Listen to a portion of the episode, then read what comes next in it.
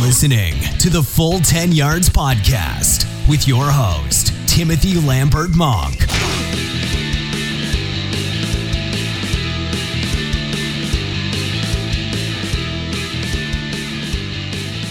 Yes, we welcome you in to another episode of the Full 10 Yards podcast. Divisional round is done, and thanks to Drew Brees and All In Saints, we have a podcast today. So, thank you to those involved.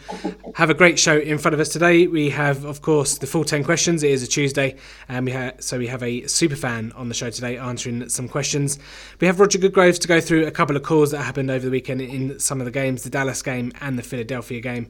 Um, but Lee is going to join us, and we're going to recap every, all four games. Lee, I know you said last week was Victory Tuesday. Uh, what, what does that make this week? No, it's uh, downbeat Tuesday. What did I call it? Is that what I said earlier? Yeah, I think. Um, and then I was texting Mike uh, saying, yeah. "Let's just not bother on Tuesday." I'm still not over it, to be honest. So yeah. Might not be my usual positive self today. Yeah yeah, j- just to peel back the curtain there for all the listeners. Uh, yeah, Lee, Lee texted me after the uh, the Chargers game said, "Should we not bother on Tuesday?" And I said, "Well, if Philadelphia win uh, against New Orleans, we won't be doing a podcast today." So, but thankfully, Drew Brees, happy birthday by the way to him. It's his birthday today, giving us a nice little present for him to be able to broadcast this podcast to you. So yeah, there, there is that. So at least we at least we're at least we're transmitting. Yeah, at least we're yeah. Let's just get over and done with. I think. Joking. No, it's uh, it's a look forward to obviously. Uh, they, were actually really good games. Uh, all in all, I thought I thought they were played in good spirit, and um, yeah, I, I, quite enjoyed uh, the other three games. Mm. I I thought they were awful. I thought the first three games. I thought the first three games were awful. Might really? be, yeah, it might be because the bar was set so high for them and all the storylines going into it, and it was hyped up. It's like a main event, at, like a PPV in, in WWE that that doesn't. Yeah, yeah. I mean, yeah. If you, if you have too much expectation, I think that's what distorts the reality. I thought. I mean, yeah, the Colts Chiefs, which we'll come on to in a minute, was quite one sided. Our game was obviously not enjoyable for me, mm. but I'm sure lots of people, people enjoyed that. Mm. Um, some weirdos, some sickos. Um, I quite enjoyed the, the game last, um, the last game, the, and then I thought the Rams Cowboys was all right as well, actually obviously you didn't enjoy that. So yeah, maybe maybe that's the time. Yeah, the um the the, the the, Philadelphia game was obviously the game game of the weekend. We'll, we'll, get to all of them in a second. But at the end of the show, we're going to talk about broadcasting uh, duos as well, because obviously that puts makes makes a hell of a difference into into watching a game. So have a little chat on maybe we'll put a poll out as well on people's favourite broadcasting duos, see if we if we're alike there or maybe we differ. Um, maybe one I, I, quite enjoy all of them, but uh, yeah, we'll get to that a bit later on. Uh, and of course, uh, it's uh, podcast. We are going to start doing a warm welcome. So this podcast warm welcome is to Jamie Blamires at Jamie Blame Blamires. I think I've hopefully said that right. Um, but yeah, warm welcome to you, my friend. Thank you for listening. Anyone else that wants a, a warm welcome on the podcast, get in touch with us at full 10 yards. Uh, I haven't said our, our, personal Twitter handles for a little while, so I'll do those. Lee is at Wakefield90, and I am at Tim underscore eight, uh, Monk85. If you want to give us a follow, uh, I think I have a, a, paltry amount of followers, so any following there is uh, is appreciated. Yeah, welcome, Jamie. Yeah, thanks for listening. Uh, always good to have new followers on, as always. Yeah, get in touch if you want to get a shout out if you're new listener. Yeah, and obviously coming uh, coming to the, the uh, business end of the season now, Super Bowl just a couple of weeks away. We'll be looking at doing reviewing all of the teams. Like I said a couple of weeks ago, if you want to come on and review your team's season, uh, 10 15 minute segment on the podcast, get in touch with us. We'd love to have you on. We'll get those rocking and rolling in the next couple of weeks. Uh, I've made a couple of notes there on a couple of teams for the and the guests have already been lined up. And Super Bowl week as well. Um, I'm not going to do it a spoiler, but we have a little surprise, uh, a little little something special lined up for you uh, ahead of the Super Bowl. So keep your eyes and ears peeled for that. But Lee, let's get into the divisional round then. So let's start with um, let's, let's go in time order as we normally do. Indianapolis versus Kansas City. This was dubbed as uh, you know one of the biggest shootouts of the weekend. Uh, you know, could Indianapolis go in and trouble KC? Prior to the game, it was all about the snow that there was there, and then perhaps wasn't. But it was a it was a it was a cold game, uh, and the Indianapolis Colts kind of froze in, in the, on the big stage. Yeah, they did, didn't they? Um, I think at the end of the day, we'll look back at these four games as a whole, and it's kind of like a bridge too far for all the all the teams that went out at this stage. I think um, either not there in their development as a team, or yeah, just not quite you know as good as needed to be. Uh, and yeah, like I say, this one was pretty much over before it got started, didn't it? From the first drive, the Chiefs' offense was carving up uh, the Colts, and yeah, it just seemed a little bit too much, uh, a little bit more than they could chew. Mm. Luck never got going. Um, and like I say, it was pretty much out of sight early on, wasn't it? Mm. Chiefs dominated on the ground as well as the air. Damien Williams had a big game. Uh, you know, Sammy Watkins was pulling off some great catches. That one particular one with one hand uh, springs to mind, and all their pass catchers really uh, just had really good games. I think, uh, and it's just another one sort of in the feather uh, feather in the, the, cap of Patrick Mahomes, isn't it? We yeah. talked about like you know inexperienced rookie quarterbacks, um, you know inexperienced slash rookie quarterbacks. Mm. You know, having their first or very early uh, playoff appearances, and you know, it came to him easily, didn't it? It wasn't wasn't something that, that looked to sort of uh, to phase him too much. I would say, uh, you know, like I say, even on a cold day, um, even though he was at home, but yeah, a cold day is always tough to play cold hands for a quarterback tough hands for pass catchers as well. Mm. But yeah, all, all, all over a breeze, really, didn't it? Yeah, another another snippet for the highlight reel for 2018 for Patrick Mahomes with the uh, the sidearm to, to Travis Kelce, which was uh, was was a joy to watch. But yeah, going into the game, uh, and obviously with with the snow, everyone was expecting Marlon Mack uh, to run riot against a team that was, I think, second worst yards per carry at five uh, against the run. But the Kansas City defense choosing to, to play big and, and, and come to, to come to play uh, the right moment of the season, uh, which makes you wonder where they kind of had that uh, for the rest of the season, considering how bad they were on defense for the rest of rest of the year. But uh, yeah, home field advantage. Andy Reid obviously yeah, getting the monkey off his off his back a little bit with with a win there. I think he was uh, he hadn't beaten the Colts as well, so um, I think it was 0 4 if my memory serves me correctly. But yeah, Indianapolis the telling stat from this game, uh, naught of nine on third down. So Indianapolis just not being able to to get anything going on that on on on offense there with their, their points coming you know initially from the from the block punt there um, to, to, try and get them going. But yeah Kansas City took control early. They ran the ball well and, and Indianapolis just couldn't couldn't penetrate the, the Kansas City defense. No not at all. Um, yeah they did. They came up big didn't they? I was obviously doubting them last week and saying that I think that um, the Colts offense matched up pretty well and that you know even before that before the playoffs saying that I couldn't really trust the Chiefs D uh, but obviously both of those things um, not coming to fruition really in this game. And yeah, they, they go march on, and I think uh, be a really good game next week. Yeah. Yeah, and it's the first time as well, I think, since 1990, where the one and two seeds both contesting the uh, championship games as well. And it just it kind of thought to my mind, you you mentioned about you know the the teams that had the buy and the better teams kind of you know demolished the the, the second tier teams. There actually was pretty much a, a, tier. You could see the tiers there in the teams, couldn't you, in terms of quality? Um, you know the, the, one and two seeds. Well, maybe not necessarily Patriots because we've been slagging them off for the last couple of weeks, but you could tell that they've had a week off, and you could tell that they're they're better, uh, more efficient, and, and better coached, and, and more effective in, in execution. Yeah, and in some ways, um, with some of the teams more experienced in the playoffs as yeah, well. Yeah, yeah. Uh, especially in key positions, you know, such as quarterback. Yeah. Yeah, so yeah, that's uh, Kansas City. Obviously, will host the New England Patriots in what could be one of the free, um, the, one of the coldest games in playoff history. So that'd be quite interesting to see how um, you know, Patriots are used to playing in cold weather in January, being at home. There, sometimes in Foxborough in previous years. But I just wonder as well, uh, Lee, with with the coldness, do you reckon that affected Andrew Luck's shoulder at all? It could do. Yeah, it, it can do, can it? When you've got an injury, especially a long-standing one uh, to a joint, and you know, cold weather can affect it. Hmm. Uh, so yeah, potentially, um, can't really out. But you know, I don't think that's ever going to come out if that is the case. It'll be one of those things that's kept as an in-house secret forevermore. I reckon. Yeah, and the Chiefs also managed to snap a six-game home losing playoff streak there, uh, where their last win was against the Pittsburgh Steelers in, back in 1994 in the wild card round. So um, a few things ticked there in the box for Andy Reid, and a bit more confident, maybe a bit more confidence in him now in the playoffs than maybe Theresa May has just got. in the House of Commons, but we, we, that's a whole other story. Let's move on to the Rams uh, hosting the Dallas Cowboys. Uh, the videos coming out prior to of Zeke walking down the uh, down the driveway a little bit there with I don't know what he had in his bag there. I'm not quite sure, but uh, everyone uh, jumping on the opportunity to put uh, the letter L in there and see him carrying the L. But yeah, this one I, th- I think uh, going into the game, it was all about what, what Dallas could do defensively, and they got absolutely gashed on the run, uh, over 200, I think it was 270 odd yards to both you know, collectively CJ Anderson and Todd Gurley, who both had 100 yard rushing games, and they've only given up three all season, Dallas, and two in that game. So it just shows you um, maybe a bit surprising how they handled uh, that game. Uh, but yeah, Dallas not really getting much pressure to Jared Goff. I think it was only one one pressure that they got to him, but uh, they, again they couldn't stop the run and the uh, LA Rams offensive line getting the job done. Yeah, it was a tale of two ground games, I would say, really.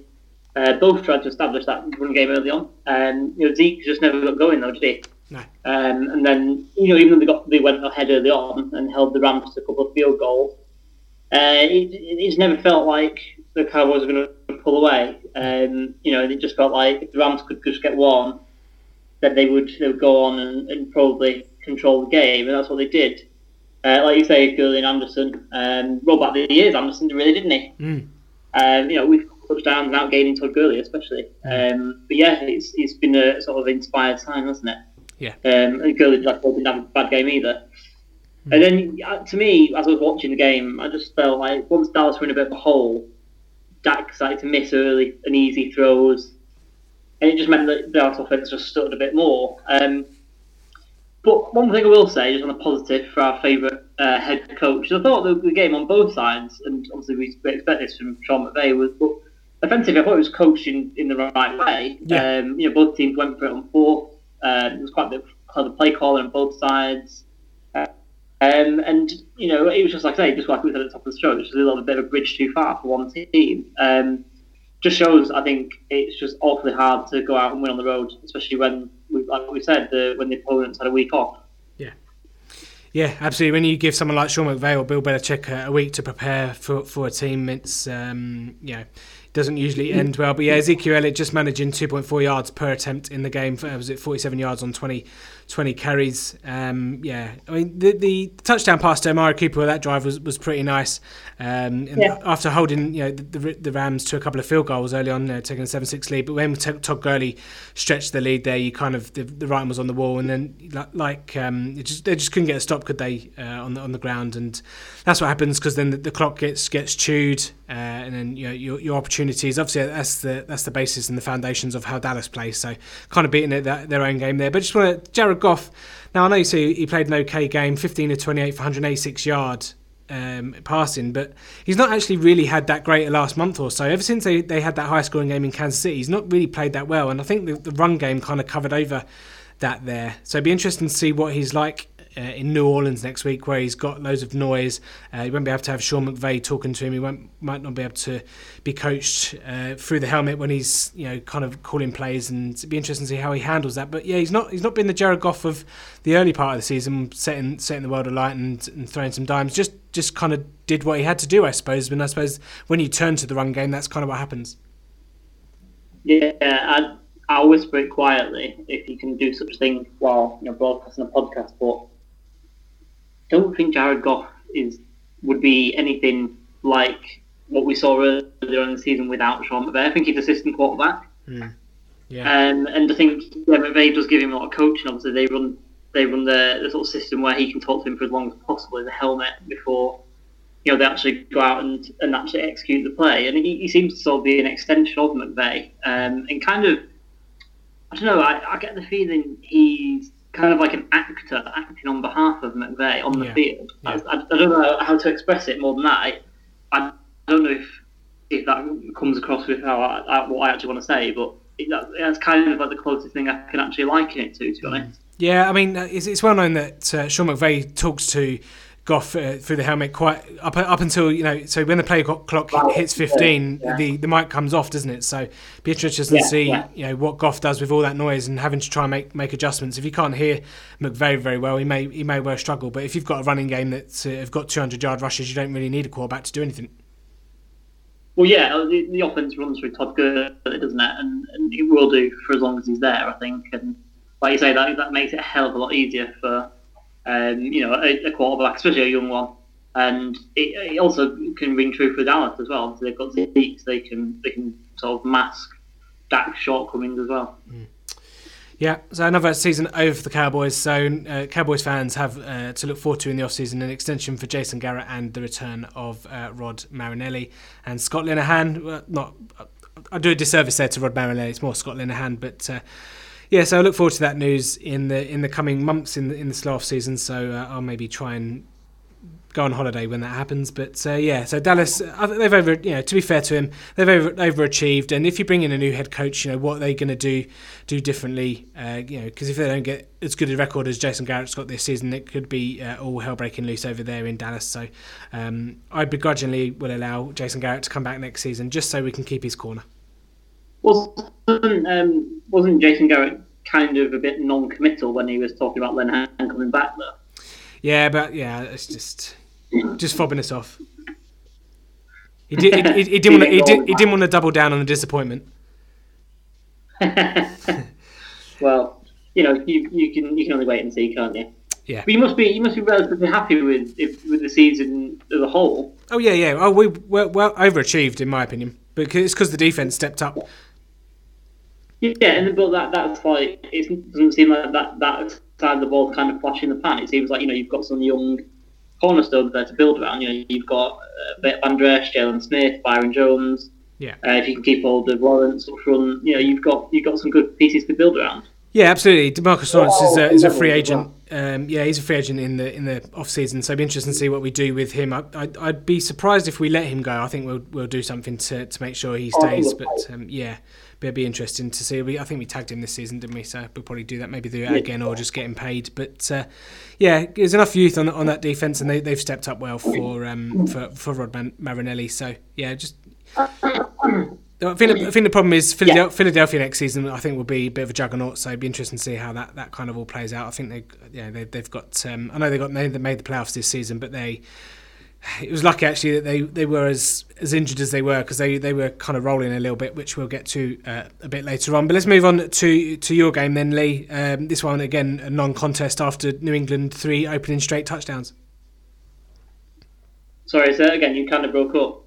I'm just saying the three straight touchdowns for the New England Patriots kind of put this one out, out of. Um, oh, yeah, very, very funny, very funny.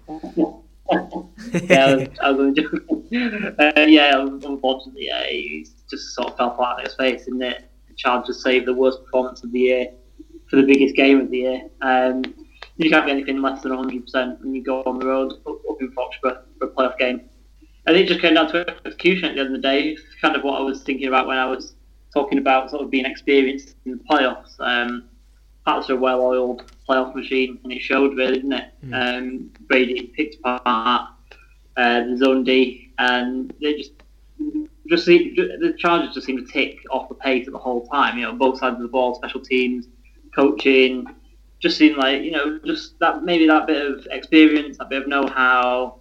And don't get me wrong, I think this loss will stand us in good stead in, in the long run. Um, because obviously no one likes to lose, but you got learn from these mistakes. And I get the feeling that a lot of these players were nervous and played quite nervous as well because a lot of the things that we do were out of character. Mm. Like Des King, for example, moved to punt. He's like made all pro as a punt returner, so kind of out of character. Mike Williams dropping an early deep ball um, was another one that sprung to mind. Mm. Um, and yeah, he just wasn't there. You know, he, just didn't turn up, and that's just disappointing. It, it was kind of, you know, very one-sided. On the, you know, on the flip side, we've got the Patriots. Edelman caught everything, which he does in playoffs. You know, James White caught about 37 passes, which he does in the playoffs. And Sony Michel did whatever the hell he wanted. Um, so for me, you know, at the end of the day, it's just that classic. I'm not angry, but I'm disappointed kind of reaction. Yeah. Because he was out of sight uh, early on, and just after a great season, it just kind of gutted that it ended on a bit of a damp squib, really. And you know, you didn't really show what you can do because obviously we were all we were talking it up, and a lot of other people were talking it up, saying the Chargers have a great chance. And you know, they did. You know, it's not sort of sort of hanging on or clutching straws. They, they did, and they just blew it. Really, they didn't turn up. However, going on to next week, we won't go too much into this. Obviously, we'll, we'll cover this later in the week. I do strongly believe that we have done the Kansas City Chiefs a huge favour ahead of the championship game because I think we showed that the Pats are susceptible to the deep ball all day. We tried we tried to hit that early and like quite often. Mm. And so get your money on Tyreek Hill next week. I think he's going to have a big game. Yeah, Keenan Allen obviously with the uh, 43 yarder there, he was he was wide open as well to, to level it up at seven uh, seven seven. Yeah, but this one for the for the Patriots was one on both lines, wasn't it? The offensive line um, opening those holes for, for Sony Michel and, and James White and you know, all these all those dink and dunk plays that they like. And uh, the new offensive lineman Rob Gronkowski, uh, whilst he didn't really catch many, uh, he was he was an extra blocker, wasn't he? And his his blocks were the keys to those big runs. Uh, and then on the defensive side, Trey Flowers, uh, he was always he was in the backfield nearly throwing passes. Um, and that, that pass rush was was hassling Philip Rivers all day. And just didn't give him any time for, for the longer the longer routes to, to d- develop, and that was kind of that was kind of it really. Yeah, yeah, it was. Um, I think we need to invest on the O line. Uh, it's been a bit substandard for the whole year, really, and um, yeah, it definitely showed on the biggest stage. You know, against a, a team that blitzes quite a lot, doesn't have like headline talent at the, at the pass rush position. Mm. Uh, they just blitz a lot, and it's a system kind of thing, and we just got out out schemed and yeah. you know, outdone. Yeah, it, like I say, in the trenches on both sides of the ball. Yeah, and of course, uh, some people will point to the, the travel aspect as well. You know, week 17 going to Denver and then and then traveling to Baltimore and then traveling to New England. That's a lot of miles uh, for. for... I, did, I, I think that about. I did think after winning Baltimore, obviously we knew our destination. So after when we won in Cleveland and then we had London the next week and we stayed in Cleveland before traveling to London, obviously to, to save that, that back and forth. Yeah. I don't know why we didn't do that again. It's really, really weird decision, I thought. Yeah, no, I agree. No, I agree. Um, so yeah, maybe the travel and the, uh, the, the the funny start times maybe caught up with them uh, a little bit there, but yeah, even even so, even if it was a bit more even even kill on that, I think they uh, they were well and truly soundly beaten there the, the Chargers, and they'll come back uh, next season, no doubt, uh, a bit a bit stronger as well. Just before we move on to the final game, uh, Tom Brady broke an NFL record for consecutive postseason passes without an interception as well, so he will continue that over in Kansas City uh, this weekend. Let's move on to the final game of the weekend. Then Philadelphia versus New Orleans. Philly jumping out to a 14 to nothing lead in this one, and then doing nothing for the for the rest of the game. Uh, New Orleans just about getting this one done. Kind of needed to be woken up a little bit. Yeah, they did. Um, yeah, it, it, was kind of they jumped out to that lead, didn't they? And then they kind of like you say, well, cut. Oh, it was a really fun game actually. Definitely, like you said, the the, the best game of the weekend. Mm. Neither offense was really fluid. I would say. I thought it was tough get yards for the most part. Uh, but that was uh, that wasn't down to either offense like not performing. I thought it came down to pretty solid defending, mm. which obviously I'm all for, as uh, regular listeners will know. Um, although I'll say solid defending, obviously, but um, Jordan Matthews' touchdown in the first quarter was on a completely blown coverage where I think it was PJ Williams and he just like kind of stopped playing, which is kind of weird. Mm. Uh, but yeah, the Eagles started out hot, racing to another lead, and then uh, conversely, New Orleans and Drew Brees sluggish. And then after the first 15, the, the script was flipped, and you know New Orleans came all out, and it was all all them, and mostly Michael Thomas who who was doing the damage and just played up to his extremely accurate Twitter handle of can't guard Mike. Mm. Yeah, absolutely. He went bananas, didn't he? Um, and it's been like, it's been like that all season. But yeah, the, the, big turning point in this one and what got the Saints going was that was that fake punt on on fourth uh, fourth and short from you know well in well inside their own half, uh, leading to a Keith Kirkwood touchdown there, which I also think was fourth down. Um, for, right, yeah, so, it was. Yeah, yeah. So, so that's a big yeah, that's a big difference there because I think that was uh, what 14-3 going into the half uh, as well. So yeah, big turning point there. Allowed gave, gave the Saints a platform there to, to build upon. But yeah, everyone makes a lot of, of this Alshon Jeffery drop, uh, which well, it wasn't a drop went through his hands and was was you know, deflected, if you like, into uh, the Saints for an interception. But uh, he's been fantastic for the for the for the Eagles over the last couple of postseasons. I think that was his first drop uh, in the postseason over the last two years as well. So uh, a bit harsh for people to, to kind of blame it on him. But yeah, another key to this one was that there were quite a lot of injuries. Uh, defensive uh, lineman Rankins for, for New Orleans is, is out. I think he tore his Achilles, didn't he? and then on the Philadelphia side, quite a lot of people went out. Um, I know Fletcher Cox was down for a little bit, Michael Bennett and Brooks as well, one of the offensive linemen there, went down. So maybe the, the part of the reason why the offenses didn't really get clicking was because of the, the rhythm and the and the, the personnel on the fields not you know not being consistent and um, not causing that, that rhythm and that, that chemistry to to allow big plays and uh, more efficient uh, offensive play. Yeah. Yeah, yeah, potentially, potentially right. And obviously, when you see bad injuries, um, because like you say, Sheldon Rankins was a bad bad injury. Then you have Brandon Brooks, which was quite a bad injury as well, quite a graphic injury, I think. Hmm. Um, and that kind of like ruins your mentality a little bit, doesn't it? Yeah. yeah. Um, just wanted to ask you on, on the on this game. obviously, even after all that we said about you know New Orleans and Michael Thomas going mad and stuff like that, um, it still came down to the final drive. Yeah. Um, and obviously, when the ball was in the hands of uh, you know twelve game, twelve winning drives, uh, you know, Nick Foles, did you just think, here we go again? Yeah, I, th- I think I think they call, they refer to him as Big Nick Dick, don't they? Uh, big, yeah, whatever. Is, I don't know. Yeah, yeah, Stupid. yeah, yeah. But uh, yeah, it was just one of those things, wasn't it? You know, you got, got the ball back seven seven to win, Yeah. and uh, yeah, you, you got enough time. Yeah. And uh, yeah, I just thought I just thought it was going to happen Yeah, uh, as I was So- watching. Honest. yeah. So did I. Just, I was just wondering what your thoughts were, because obviously we, we said we wouldn't do a podcast, and obviously you said it'd be the worst case scenario. Obviously Dallas went out, and then the Eagles won. Yeah, yeah, absolutely. But uh, yeah, I mean, the, the script was written, wasn't it? Uh, just didn't out, you know, didn't really didn't turn out that way. Obviously, because of uh, Alshon Jeffries, uh, went through his hands, uh, which I've said obviously not his fault. But um, yeah, I, th- I think there still probably would have been enough time for, for the Saints to maybe go and try a field goal. But yeah, you know, when when you're down six and you've got a chance to score a touchdown, you and sneak it by one, similar to like last week, isn't it? It's just the the Houdini effect of, of just getting out of situations and, and getting to the next round, which is what Philadelphia have done uh, for the last couple of years. So, uh, yeah, I did I did fear the worst when the Foles started the drive, but uh, thankfully, Drew Brees must have heard my prayers and, and got it done for us.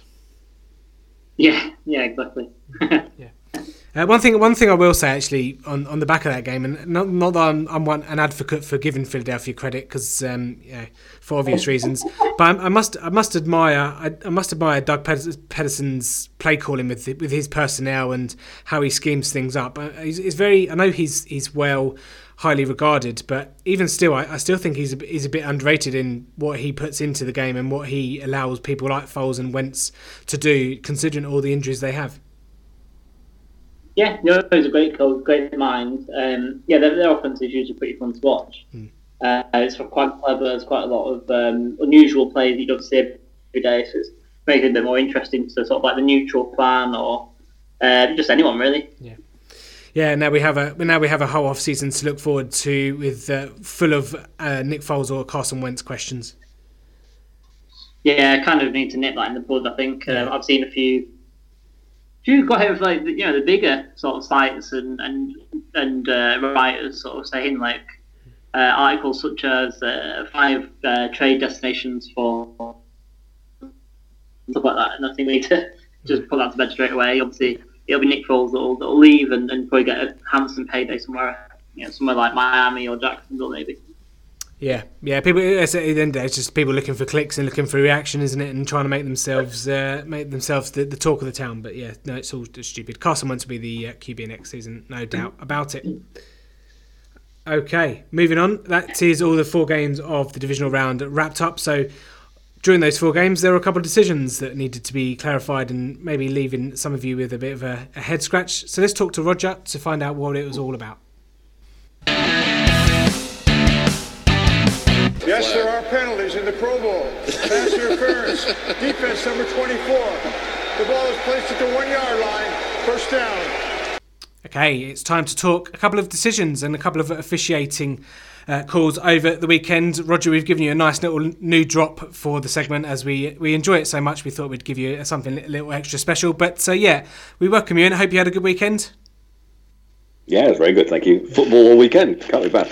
No, absolutely. It's uh, we're gonna we're gonna miss it. We're gonna get withdrawals uh, syndrome, aren't we? When uh, when it when it goes in a couple Very of weeks. shortly. Yeah, absolutely. Yeah, very shortly. Down to down to I'm just the already two missing games. a Saturday night game and haven't even finished the divisionals yet. yeah, absolutely. Yeah, um, yeah. Just a couple of weeks, obviously left. Down to two games this weekend, and then a week before the Super Bowl. But of course, over the weekend, a couple of games with a couple of interesting uh, periods of play, shall we say, from a, an officiating standpoint. So of course, we'll bring you in to, to bring those down. So let's start off in the Dallas uh, LA Rams game, where there was a, a couple, including uh, the the lineman uh, fiasco with uh, one of the Dallas offensive linemen holding Dak Prescott up. yeah, uh, I, I, there's no no easy way to say this. The ref screwed up. um, you not often hear it from me because it's not often true. You'll often hear it from fans that they'll um, blame anybody but their own team for the result. Um, but in this one, it's definitely down to the referee. Now, to try and explain his actions, uh, let's explain in the play to begin with. So Dak Prescott dropped back to pass. Um, the uh, defenders came through and were zo- zo- zoning in on him, and one of his own linemen bizarrely held him up. Um, I'm not actually sure what the lineman was even thinking at this at this point, um, but we have two two rule references that would could potentially come into play. The play was blown dead by the referee. So just to be clear, the referee is the guy with the white hat, primary lead official on the on the field. Although everybody calls all the others referees, there's only actually one referee on the field. Um, so the referee, the white hat, has primary responsibility for the safety of the quarterback and everything around him, and he ruled the play dead. So why? Well, two things. I think why he screwed up was he wasn't really seeing that it was a Dallas def- uh, uh, own offensive lineman that grabbed Dak. Now, if it had been a tackler on the opposition grabbing Dak, you could argue Dak was held, his progress was stopped, and quite rightly should blow the play dead because primary responsibility from the quarterback is safety, making sure you're not damaging their valuable asset. And if you have a person who's held in that position, they're very vulnerable if you let the play go forward because they can't defend themselves, they can't move, his arms were pinned, etc. So, you know, rightly, if it was a tackler, you can see why it would have been stopped. So my only explanation for this could have been that the um, the referee thought that it was a defender that held him, and as a result, called the play quite rightly in that circumstance. He said in her post match interview that, uh, when asked by one of the reporters, that he saw um, the tackler um, and he was being held. And he didn't go into why he thought it wasn't a. Uh, I guess in the heat of the moment, the question is, you know, you wouldn't expect to see one of his own linemen hold him. Mm. Yeah, so no. I can sort of understand why now, the, the question then goes to twofold to that, which is the other rule that might come into play is um, assisting the runner, because at this stage, Dak had the ball and was a runner. And there's certain things you can do to assist a runner, but one of them isn't encir- encircle your arms around him and move him in a particular direction. Um, either be away from the defenders or towards, um, and that would have been a penalty. But he didn't do that. And so then the, the other thing then to consider is if the referee had of in effect made a mistake because it was not a tackler on the opposition, it was one of his own people holding him, then we actually come into the situation where we talked about last week of an inadvertent whistle. In other words, the play was blown dead before it should have been. Now, in this circumstance, I think that that is what should have been ruled. And the reason why I think it makes a difference is if you rule that Dak was in the grasp, uh, even if it was by the wrong player, you then move on to the next play. So we move from third down to fourth down, second down to third down, whichever it was at the time. If you rule that it was an inadvertent whistle, potentially you have the option to replay the down, which seems more equitable, in my opinion, in terms of what should have happened. Yeah. But it wasn't. It was ruled that he was in the grass, rightly or wrongly. We move on to the next play. Yeah, certainly one of those. Again, one of those you don't see very often. I, I can understand why you know if you've got someone grasping around the quarterback and, and arms round. I know you, they've got the, the whole point of uh, distinguishing the offense and, de- and defense or the two different teams is by having different color jerseys. But if you you know if you if you look at it from a step back and you just see someone grabbing the quarterback, you automatically think it's going to be um, you know a pass rusher. So you know he at the moment Yeah. maybe I can- Logically, you can see it. yeah, yeah, but just a shame that, uh, yeah, that kind of happened. But uh, Roger, there's obviously a couple of other things uh, in that game, including was it a pass interference? Yeah, um, Byron Jones um, from um, Dallas was um, defending, if I remember. I'm just trying to think of the actual play. Um, oh, no, no, that was, sorry, wrong play. That was um, hands to face penalty. It was actually um, Golden Tate for the Eagles uh, was going downfield for a pass, and the play was, or the ball was thrown slightly short. So the defender was between the quarterback and the defender, uh, between quarterback and the receiver. Now, in often in these circumstances, when the play is blown or thrown short, the receiver comes back to the ball, and the defender who wasn't looking for the ball runs through the receiver. As a result of that, because he isn't looking, then the decision on whether it's pass interference or not actually comes uh, an easier one. If if the defender is playing the ball, he has every right to actually the ball, and he has equal right to the ball as the receiver does. Yeah. But if you're not looking for it, then obviously you're not playing the ball, and therefore, if you play the man, there's a penalty. What happened in this particular play was the defender slowed up at the same time as the receiver did, and basically stood in front of him. Now, the commentator on the field um, said the words face guarding. Now, face guarding is actually a high school rule rather than an NFL or NCAA rule, and you're not allowed to, in effect, get in the way and try and distract the person receiving the ball um, and wave your arms in front of him, even if you're not actually interfering with him physically. In NCAA and in the NFL, you have to have physical contact, and that didn't happen already, and it was therefore a very good no call for the defensive pass interference. Mm. Yeah, you do, you do, see that quite a lot actually in NFL, and quite a lot of the people in uh, commentary will, will say uh, will mention when there's a, a, dubious pass interference kind of call to be made. They, they'll always establish what, what the defender is doing, whether or not they've got their their back to the ball, uh, what they're doing with their arms. Um, so yes. actually, the, the commentators are actually quite good at breaking that one down, and obviously now um, this this year, I think especially they've they've made a point of all the all the commentary uh, guys having a, a, referee specialist in there to break it all down, which I think helps the helps the cause. It certainly helps, and it helps more when there's a nuance of the play. You know, simple yeah. plays, you know, straightforward pass interference, straightforward holding. Then yes, you can see that the the commentators would have knowledge of those without the intricacies of the play. When you have a weird and wonderful like last week's uh, selection, mm. then you definitely need the rules analysts.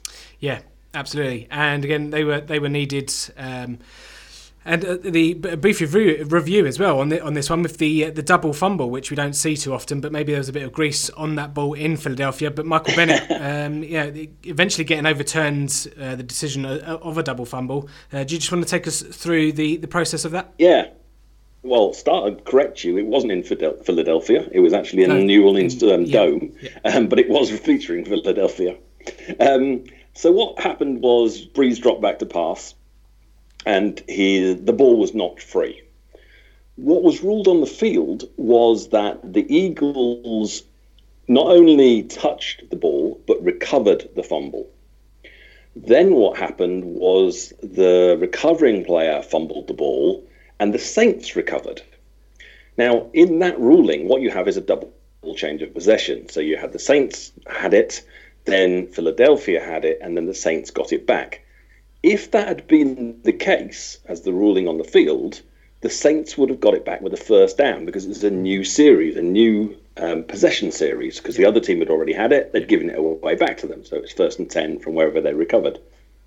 Um, but replay came on board and quite rightly ruled that the Eagles player who had been ruled on the field to have had possession didn't. Mm. Now, again, as we discussed previously, like in passes, a fumble and recovery, the same rules apply. In order to have the recovery, you need to have the ball in your control and you need to be able to do a football move, um, usually a number of steps, or be able to just um, protect yourself or turning upfield, etc. All of those things count as football moves.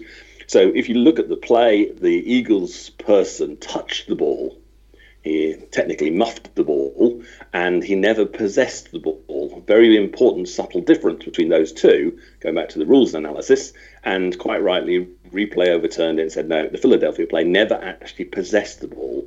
He never had that control long enough to establish the possession, and therefore, quite rightly, ruled it that it was um, Saints' ball, which was the same result, but not a first and ten, it was then the next down. Yeah, I think that ended up being a, foot, a fourth down in the end there. So they, uh, I think they punted, but yeah. Yeah, I think it was punted away, didn't they? Yeah. yeah. yeah. And obviously that was obviously reviewed because of the uh, the potential of it being a turnover, because all turnovers are reviewed. Yeah, because there was a change of possession. Yeah. Um, if there hadn't been a change of possession, obviously replay wouldn't have come in, involved unless there was a score challenge. or a coach's challenge. challenge. But because there was a change of possession, it automatically went to review, and quite rightly, replay did a good job and overturned. Perfect. So f- flipping back to the, the, Dallas game for a moment, obviously there, there, was a call there that you mentioned earlier about Byron Jones, uh, the hands to the face call, which many people were a bit upset with. Just want to quickly gloss over that one before we uh, before we finish up. Yeah, sure. Um, so first of all, you need to understand that the rules that uh, um, receivers and defenders go by are slightly different to close line play.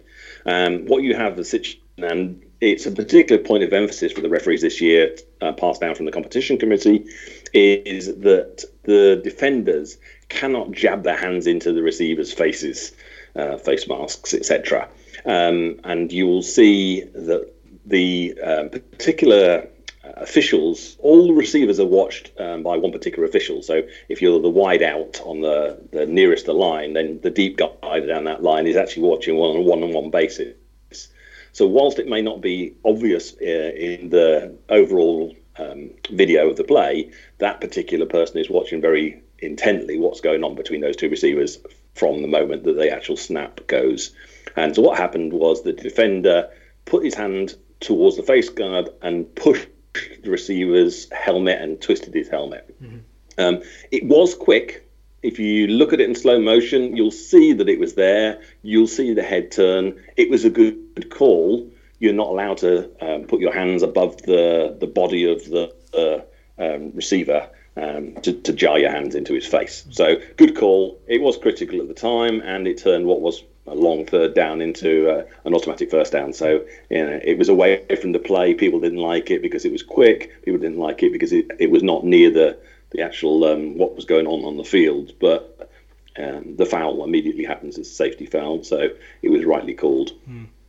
Yeah, absolutely agree with that. Uh, impartial as ever, Roger. I really enjoyed enjoyed that. I had a couple of people reach out to us last week actually saying they quite enjoy the uh, this segment of the podcast where they, they can learn a bit more uh, about the game because yeah, no, last time I checked, the NFL rulebook was was quite a hefty document. yes, it is. Yes. But yeah, happy so, to answer any questions if anybody's got any. Yeah, and uh, you can you can get in contact with Roger at Roger Goodgroves there on Twitter, and he's he's also um, very very active on Facebook as well, posting up clips for for the calls as they happen as well, which I noticed over the weekend. You, you put the uh, clips up there for for um, decisions as they happen. Yeah, try to to make um, people better see clearly what's being talked about. Yeah. No, very, uh, very informational and uh, very good knowledge for the, for the guys out there. Appreciate you coming on, Roger. We'll speak to you next week, no doubt. Pleasure, hopefully. Talk to you soon, too.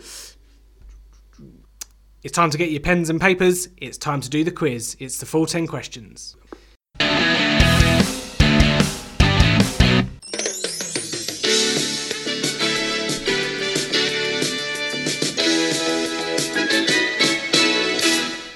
Yes, it's that time of the week where we put all your NFL knowledge to the test. And today's guest is an NFL superfan who has a horde, uh, an army of followers who l- look to, to win swag each and every week.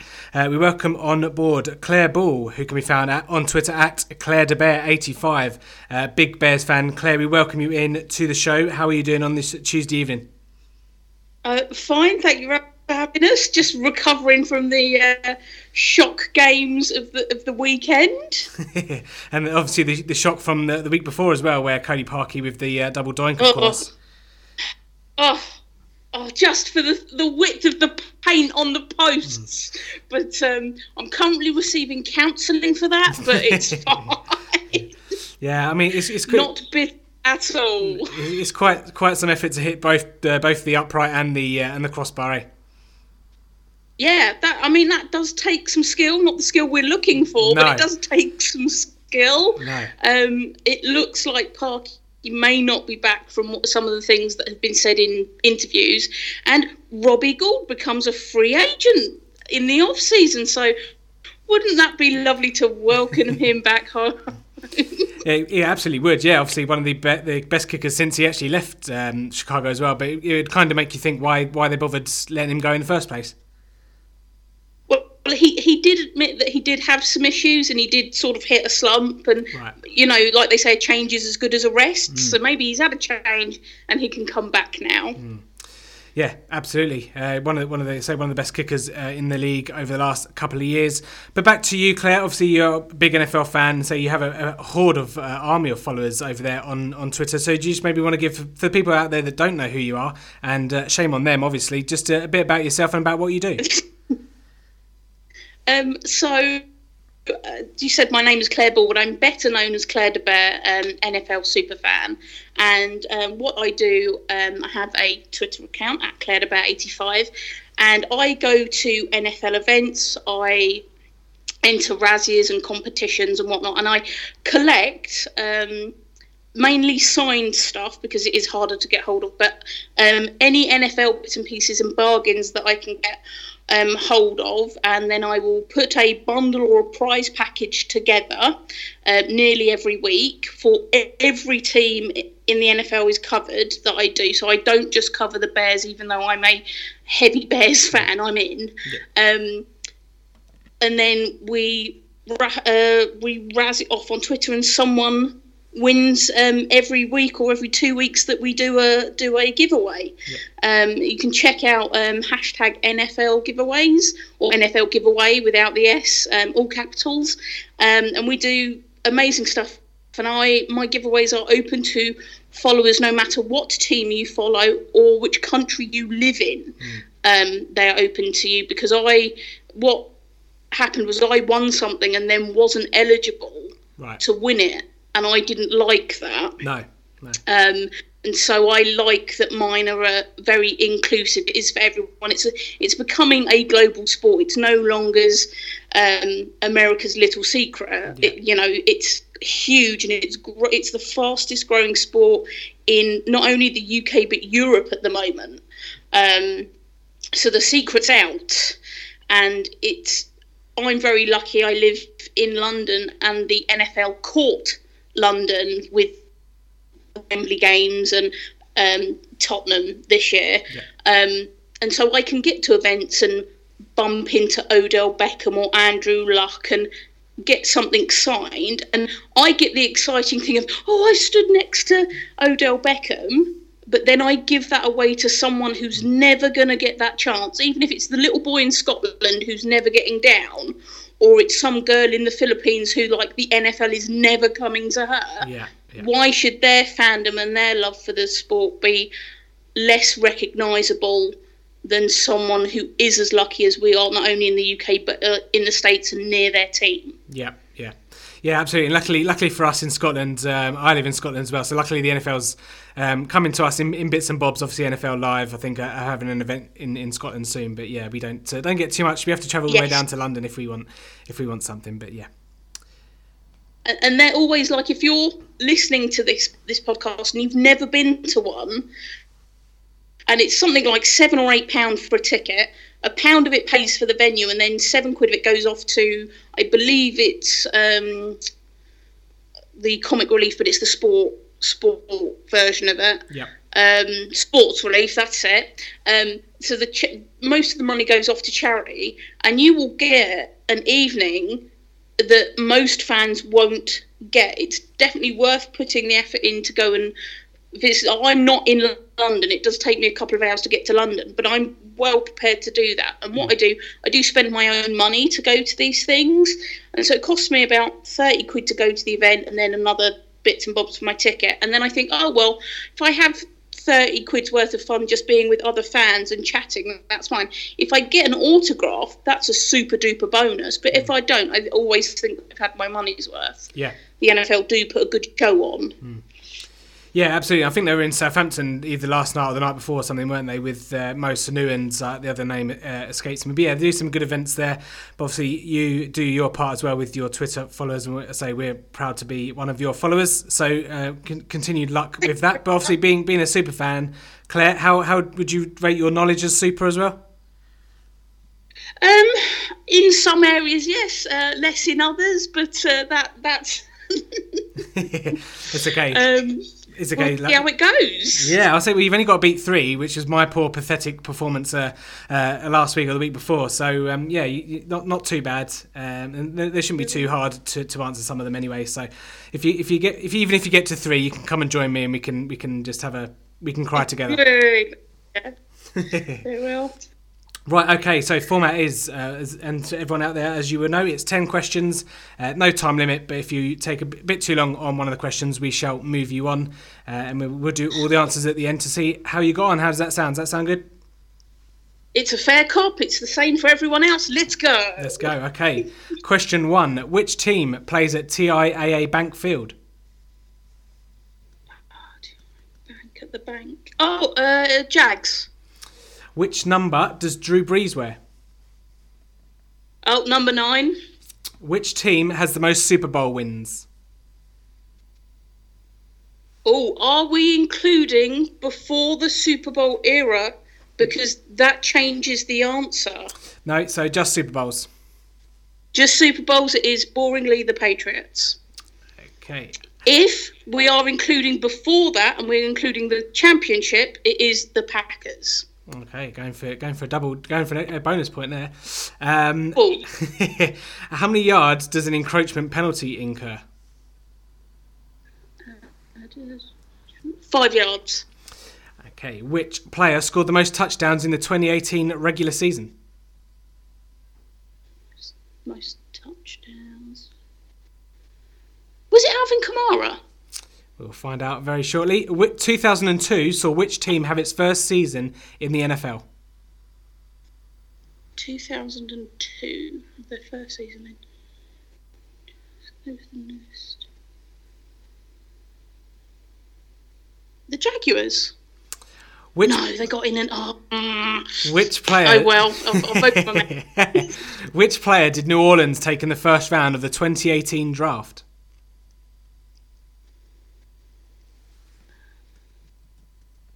Thomas.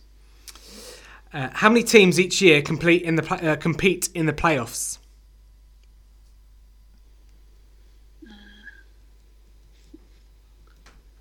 Each side, so AFC, NFC. Yeah, but all, all together. Yep.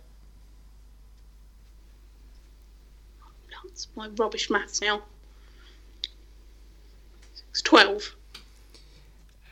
Who is the head coach of the Philadelphia Eagles? Oh, n- pass. And that's gonna. We're gonna hang up this call, and I'm gonna go. That's it. Uh, and finally, last one, question number 10. How many rushing yards within 75 did Adrian Peterson amass in 2018? In which year? So the year just gone, regular season 2018, for- with the uh, Washington Redskins. Adrian Like next to nothing. Two thousand maybe. Okay. I don't even think that. Okay, let's check your answers. Start off very well. Which team plays at TIAA Bank Field is, of course, Jacksonville. Uh, Drew Brees does wear number nine. Uh, I've got the Pittsburgh Steelers down as the team having most Super Bowl wins with six. So um, New England Yes, Patriots just come thought about that a little bit longer. um, five yards is, of, of course, an encroachment penalty. Um, Todd Gurley was the, the player with the uh, most touchdowns in the regular season. Um, oh yeah. I think it was uh, 21 off the top of my head. I think he was the only person to get to, to 20 plus. Uh, 2002 ju- is, was, wasn't the Jacksonville Jaguars. Unfortunately, it was the uh, Houston Texans. Oh. I was th- and I was talking up which the new teams were. So I was like, was it the Panthers as well? That was my other sort of. But yeah, they changed where they came from. Uh, uh, yep. And then, so um, New Orleans took Marcus Davenport in the first round of the 2018 draft. Um, they obviously tra- they traded up, I think, for, for him as well, and they gave up uh, next year's. But I think they got the Packers pick as well. So um, yeah, a bit of a difficult one. That one uh, is twelve. It is twelve teams that compete in the playoffs each year. Uh, the head coach of Philadelphia Eagles trying another stab at that. No, but I can see his face and he's really young. Yeah. Uh, Doug, uh, Doug Pederson is the uh, Philadelphia Yeah. Eagles. Always wears that visor, which really annoys me for no reason whatsoever. Yeah. You're like, you're not playing golf, man. and then finally, uh, Adrian Peterson uh, managed to rush for uh, 1,042 yards in uh, last season there Uh, yeah. with with the Redskins. think. So the good the good news is Claire that you you beat uh, you beat me on you beat me my score of three. So you got four. I'll take Hey! that, that is fine. So yes, so four there. So but uh, one once again, thank you so much for coming on, and uh, really appreciate what you do there for the Twitter following. No, and uh, yeah, good that- luck. Good luck going forward. That's right. Thanks for having us. Um, I always appreciate listening to the the cast and encourage uh, others others to do so. It's a, an excellent time killer, but in a positive way, if that makes sense. I don't feel like I'm goofing off. No, absolutely. Um, but it's excellent to be like, oh, I'll put the chores on and, and, and listen to you guys while I do stuff. So, yeah, but th- thanks for having me. I'm gutted. I should have took my time. It was too too quick on the questions, but that will teach me. That will teach. Um, but thanks, God. Keep up the great work. Cool, and we'll yeah we'll, we'll, no doubt uh, log into your live streams as well for all those uh, swags and those those prizes that you give away. And just a reminder to everyone out there, if you uh, aren't following Claire, it's at Claire de Bear eighty five, and say we- she gives uh, gives away goodies every couple of weeks or so. So very much worth a follow. Now back to Lee to talk about favourite broadcasters. top work there from Claire on the quiz. Uh, now, before we uh, head off to the rest of the week, uh, we're going to talk about some. Obviously, the, when we when we watch games, we have broadcasters and we have d- different duos, and some probably more favoured than others. So, Leo, just kind of get your thoughts on what, what your favourite broadcasters are, or you know, if you have a favourite, or if there's any particularly that you don't like. For me personally, I quite like all of them. But when uh, before Tony Romo came along, and it was uh, Phil Simms and, and Jim Nantz, I, I could not stand for the life of me Phil Simms. Oh, really? I I didn't mind Phil Simms.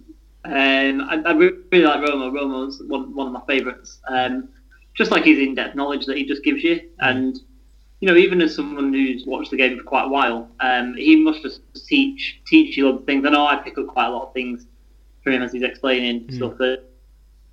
Yeah, you just add another layer to your, to your viewing experience. I think. Yeah, I've also found out the this week or was it last week that they actually call the the second the second guy like Tony Romo or Chris Collinsworth a, a color cord uh, commentator. So that, that was quite interesting. I'm not quite sure. Obviously, it's adding it's adding color to, to the picture if you like. But uh, yeah, you can learn learn a lot of things off Tony Romo. I know quite a lot of people on on on Twitter and all the rest of it say that he should be a coach, and you know maybe at some point in the future he, he may well be just because of the way he can break down defenses. Um, you know, similar to Peyton Manning, the way he does it, and Tom Brady, and they know what, what's coming.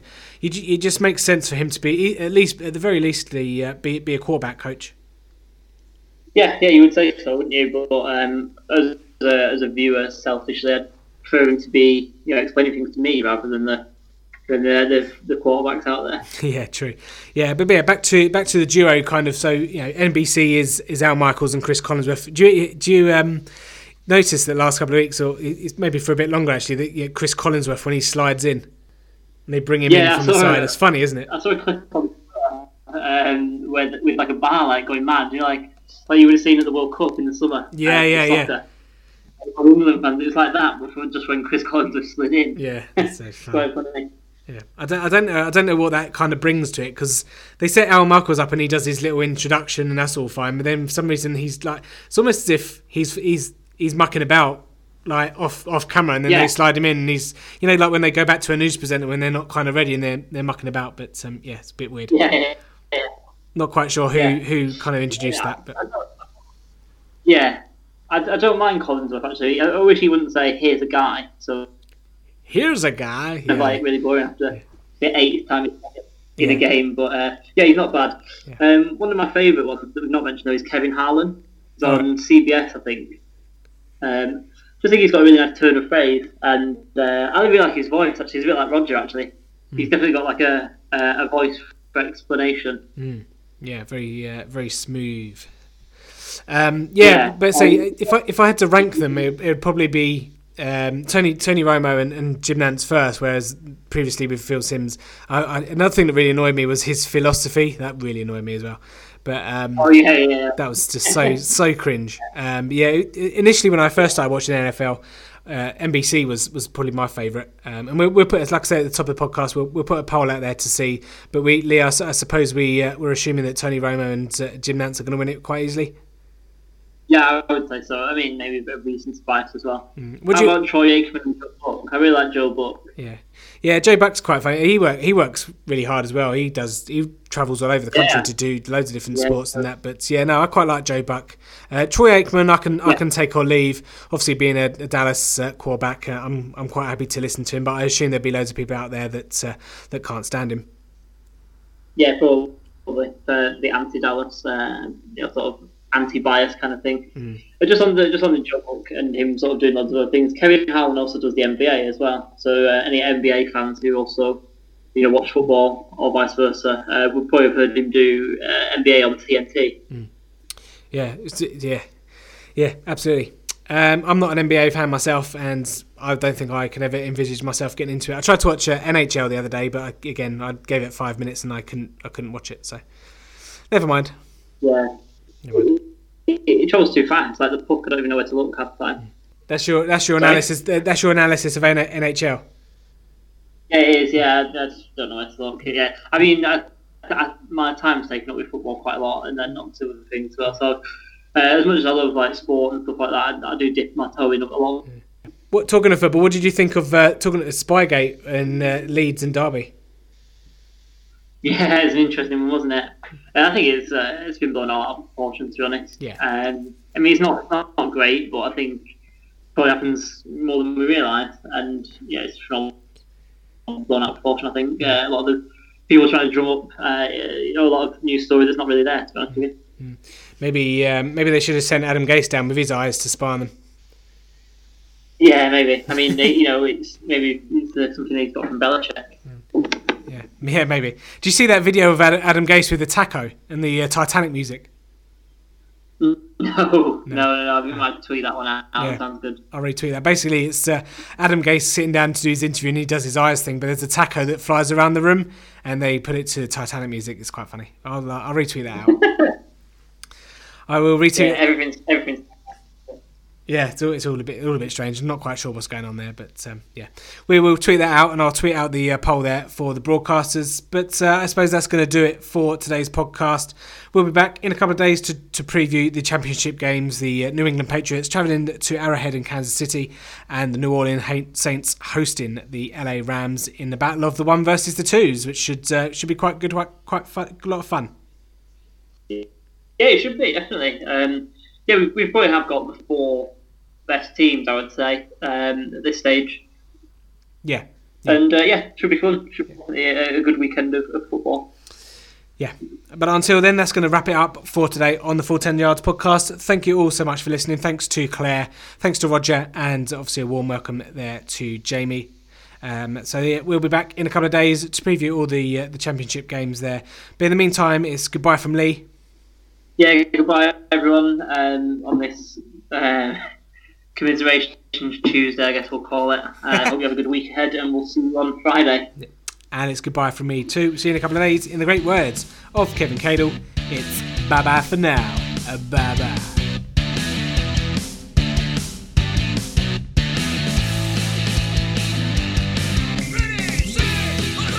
Thanks for listening to the Full 10 Yards podcast. Follow us on Facebook or Twitter at Full 10 Yards or email the show full10yards at gmail.com.